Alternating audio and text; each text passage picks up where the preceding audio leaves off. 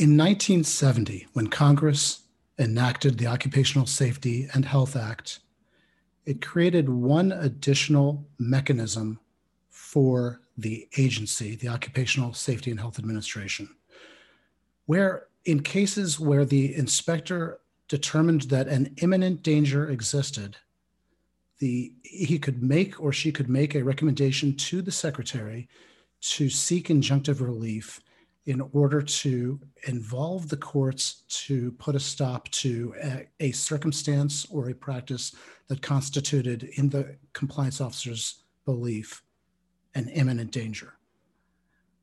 That provision has not been tested in federal court until this past month.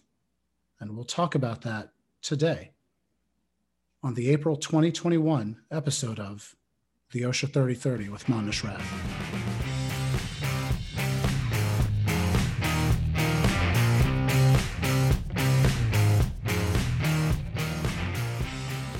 Hello, everyone. I'm Manesh Rath, and welcome to the OSHA 3030. Uh, I am a partner at the law firm Keller and Heckman in Washington, D.C., and I'm an, a management side OSHA attorney.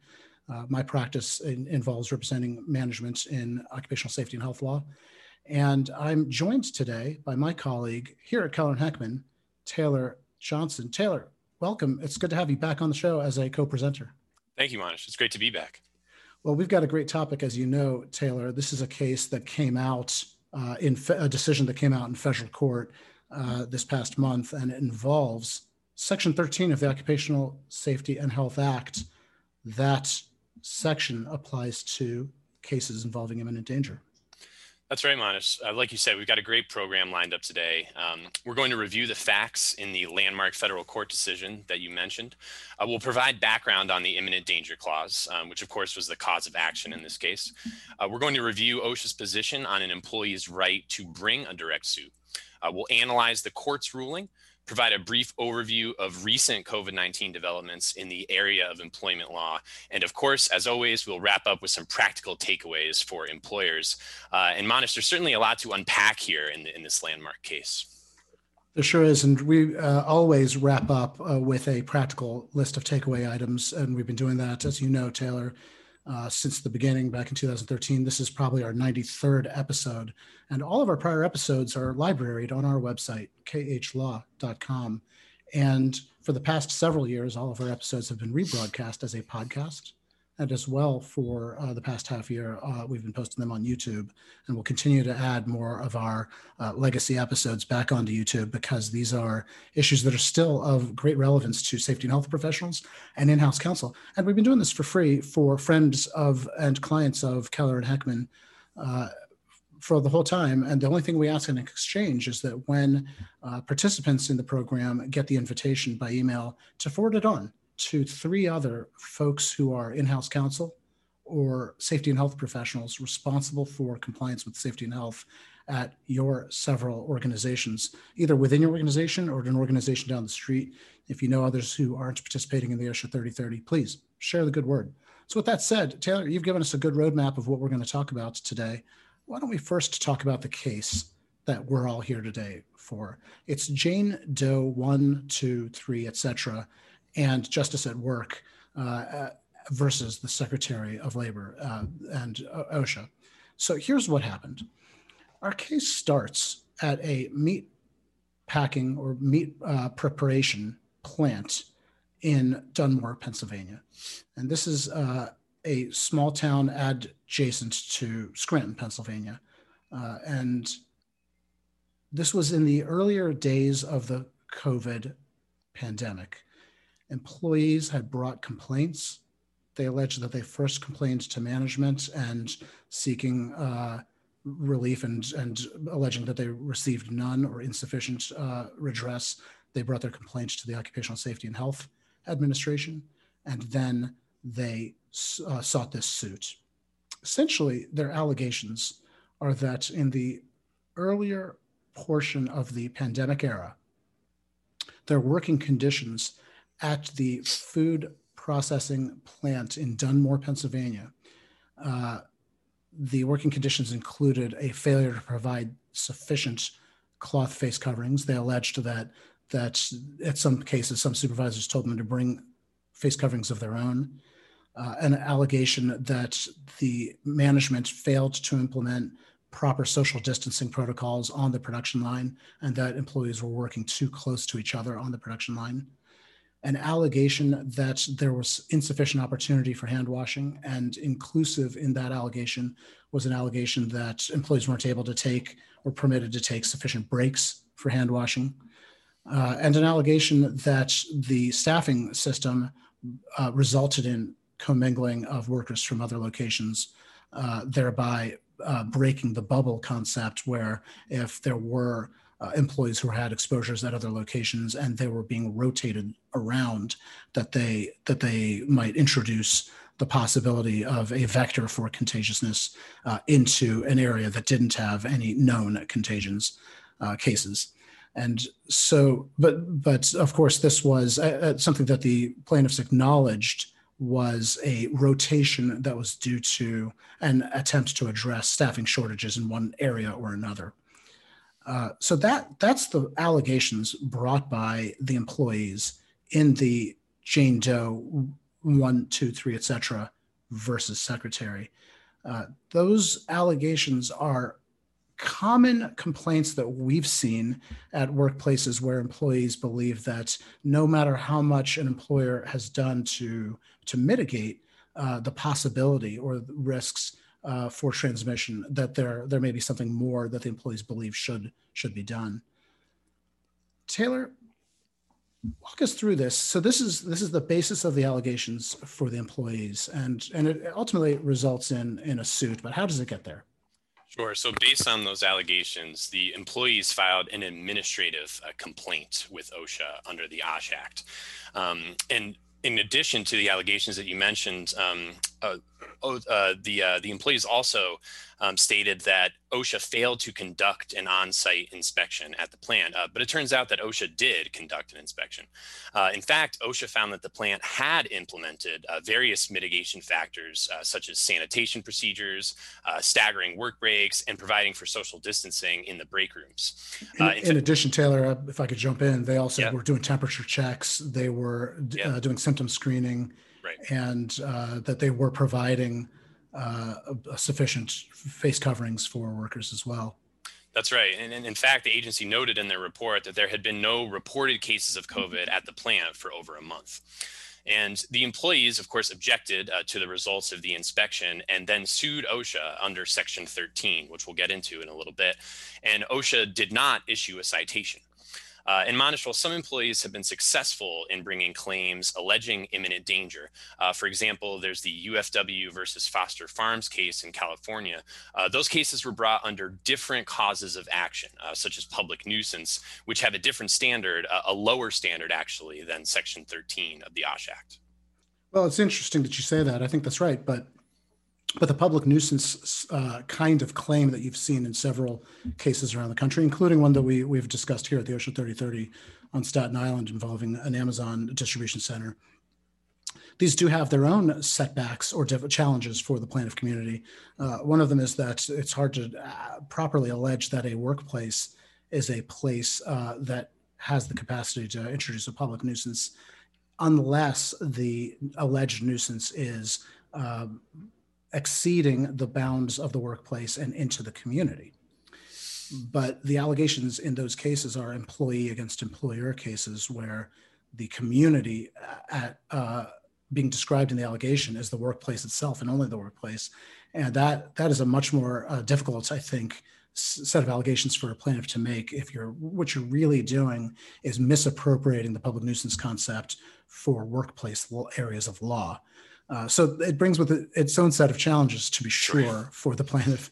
Here, as you note, this is a unique case, and and I know that a lot of people see those, and and because they use the word imminent danger in the allegations in those public nuisance cases, that they they can be conflated. So I think you're making a really good point that this is a case brought under the Section 13 of the Act, which is procedures for counteracting an imminent danger. So when this set of plaintiffs brought this case, this was a case that the court noted was a case of first impression. uh, and meaning that it was not aware of any other case anywhere else in the in the in the country that had been brought in the 50 year history of the statute under Section 13. Certainly, it was a case of first impression in this federal court, which is the Middle District of Pennsylvania, the federal district court for the Middle District of Pennsylvania. So Taylor, why don't we talk about Section 13 since since it is distinct from those other cases that that people often compare it to because those other cases use the term imminent danger. Here we have a case which is actually being brought under Section 13 of the Act called procedures to counteract an imminent danger. The so so just to make sure that everyone in the OSHA 3030 community is brought up to speed on that section because it is obscure. Uh, let's talk about that for a moment. Essentially, what that act does is it provides the agency extra enforcement powers beyond those described elsewhere in the act. The act provides for the possibility to, it, it provides the agency with subpoena powers, and it provides the agency with the opportunity to conduct a physical inspection, and it provides the agency, the act provides the agency with the power to propose penalties, issue citations. And so Section 13 is a separate and additional power granted under limited circumstances. And what it says is that employees can petition the secretary to conduct an inspection if the employee petitioner believes that an imminent danger might be present, either as a circumstance or a practice at a worksite. And if that happens, then the Occupational Safety and Health Administration can send a compliance safety and health officer to conduct an inspection to determine whether an imminent danger exists. And if the compliance officer concludes that there is an imminent danger at the worksite, the compliance officer may make a recommendation to the Secretary of Labor that action should be taken. And this extra action, this extra power afforded under this section of the Act is that the Secretary may seek injunctive relief and put an and seek for a court order to put an immediate stop to a practice or condition that the Secretary alleges constitutes an imminent danger. That's the extra power that Congress gave to the agency under this section. Now, there is a sort of checks and balances put in at the very end of this section.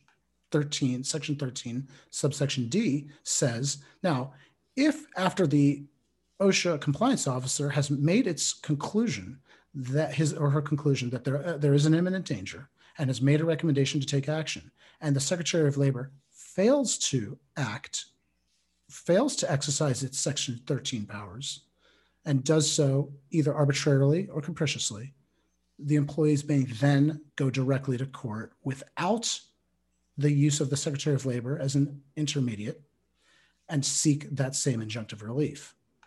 And this is the law that forms the basis of this case, James Doe 1, 2, 3, etc., versus the secretary. Taylor, so this case now comes to court. The employees have brought this suit. Essentially, they are alleging to the U.S. District Court for the Middle District of Pennsylvania that the secretary failed to take remedial action in the form of seeking injunctive relief in the context of an imminent danger, and the employees are now seeking that the court do so at the request or plea of the employees themselves. Walk us through the arguments between the two parties. Sure, Manesh. So, right out the gate, OSHA claimed uh, that the case was moot. Uh, OSHA's argument here was that they had completed their inspection at the plant, uh, that they have broad prosecutorial discretion that allows them to not issue citations, which is what they did in this case.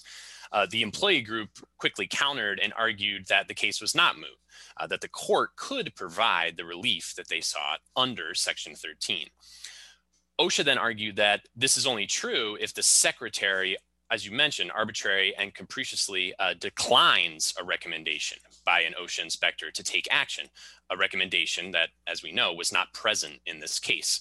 Uh, the employee group disagreed, uh, claiming that employees can petition a court for relief uh, whenever the secretary arbitrarily and capriciously fails to take action under the act, uh, regardless of the OSHA inspector's recommendation. OSHA then pointed out that Congress intentionally made Section 13 a high bar, uh, to which the employee group countered that Congress would not tie the hands of the secretary such that he or she could only act based on recommendations received uh, from subordinates. So, um, you know, some some interesting arguments certainly on each side. Um, a lot for the for the judge to unpack there, and and Manesh, you know, he heard all the arguments and and eventually did issue a decision in the case.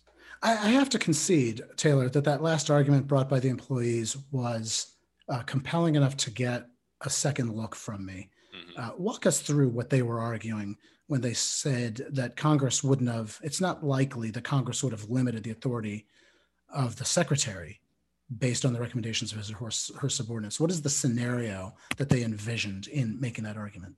Right. So I think what they were what they were saying is that if the secretary wanted to take action, uh, this uh, you know implementing additional COVID safeguards, for example, in this case, that he or she can only do so now based on the recommendation of the subordinate of the inspector.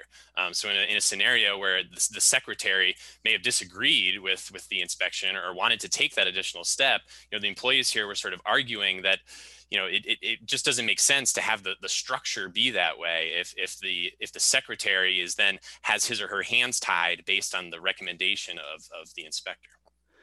And it's a interesting argument, but yeah. I think it overlooks I, I think Congress had contemplated this possibility and did indeed intend precisely that result.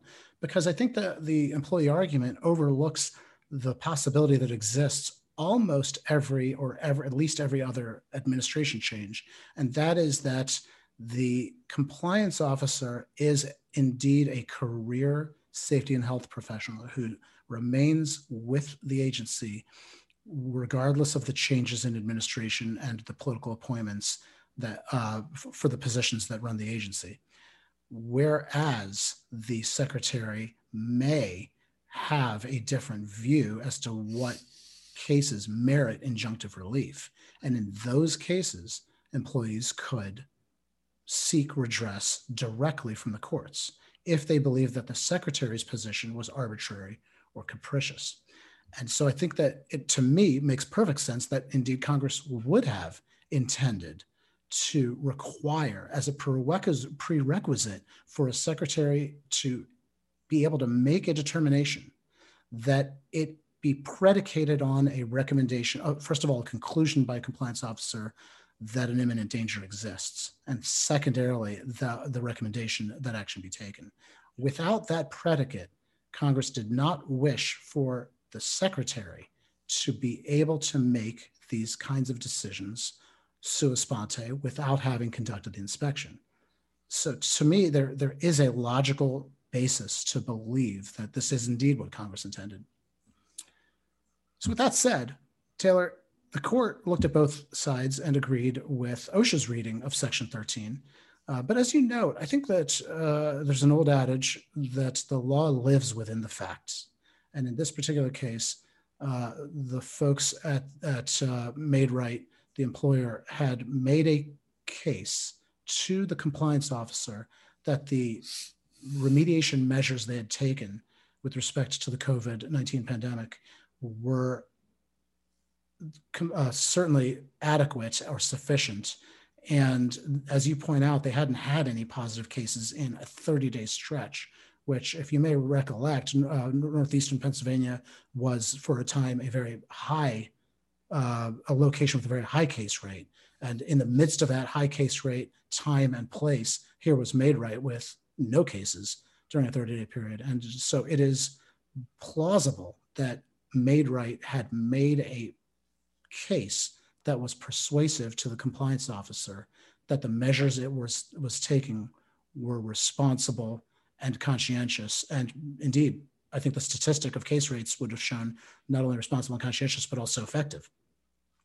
So, so the court said, when you look at all of that, it's reasonable to believe that the compliance safety officer didn't believe that there was an imminent danger.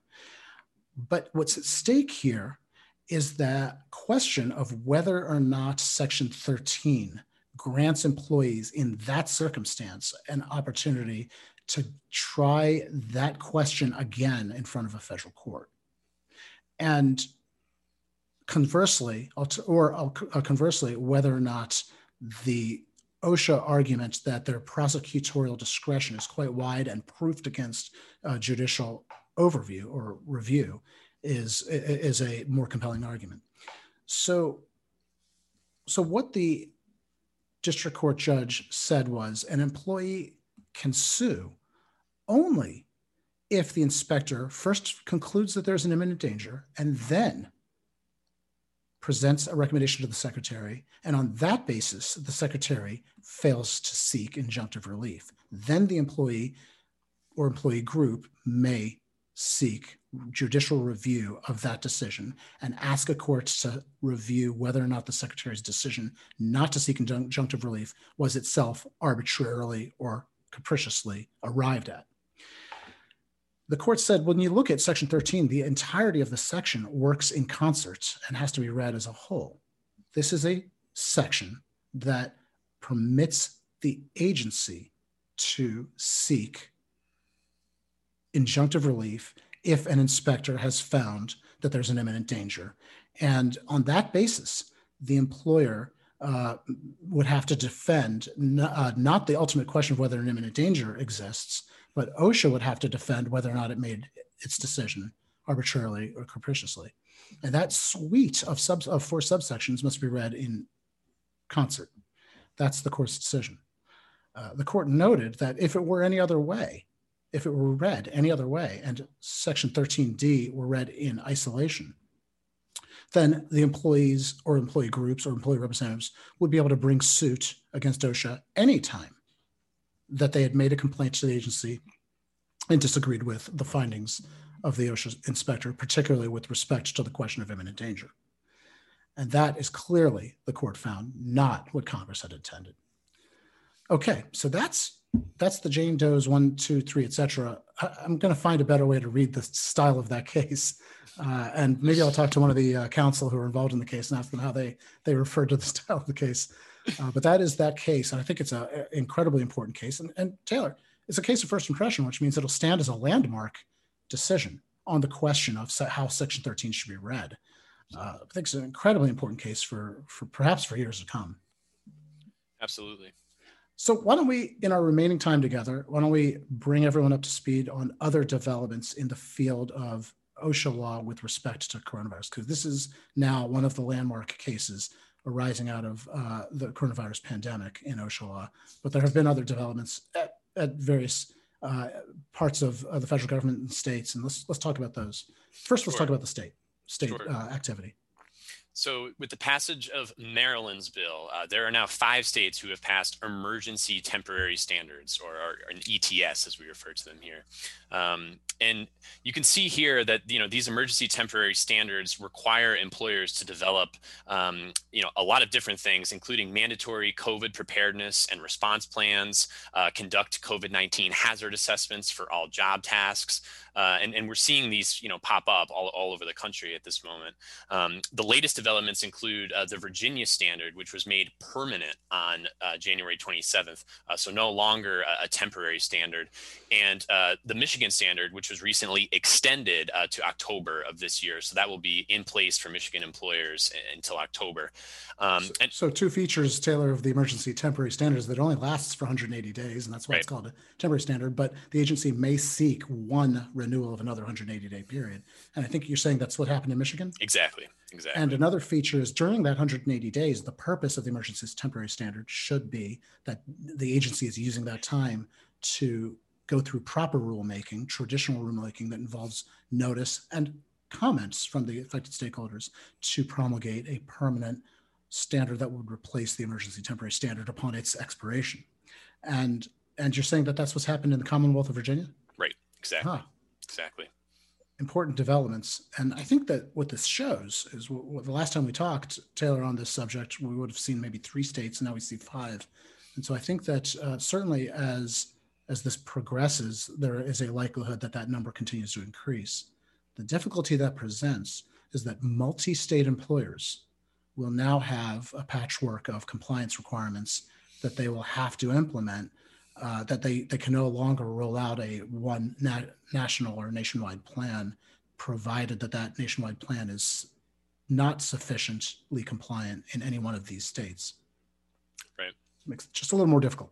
Yeah, absolutely. There's also been some uh, recent developments coming out of the White House as well.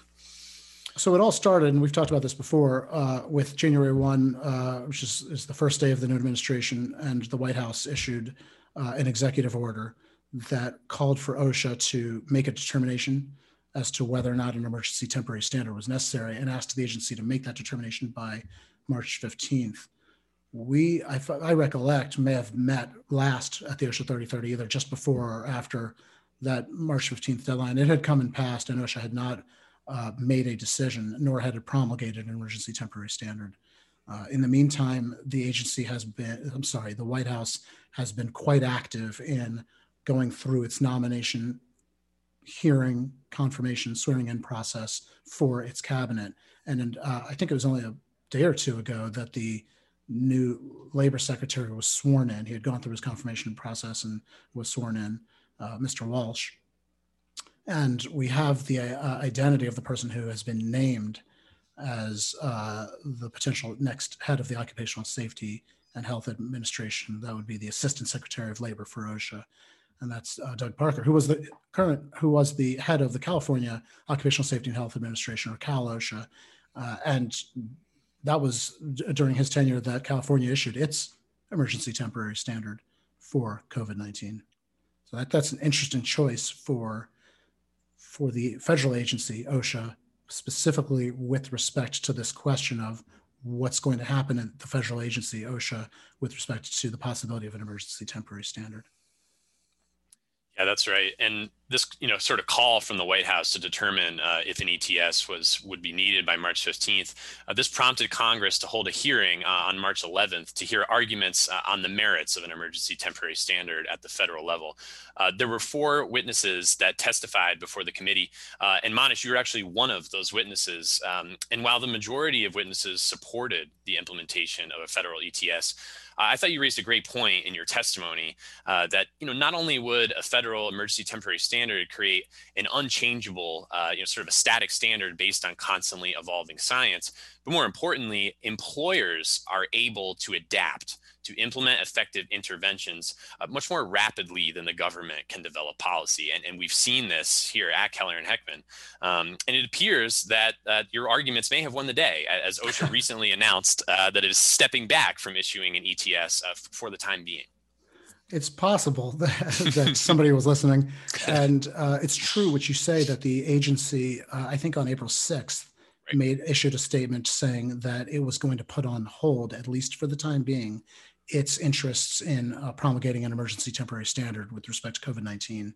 And specifically, as you say, uh, and in concordance with the argument I've given in my testimony, the basis for the, their putting it on hold was to reflect on the latest scientific changes with respect to the disease. My point was that not only does has the science and healthcare understanding about the nature of the disease itself been continually uh, being updated and our, our knowledge being expanded, but also about which interventions work and which ones don't, which ones are superfluous, and which ones are highly effective.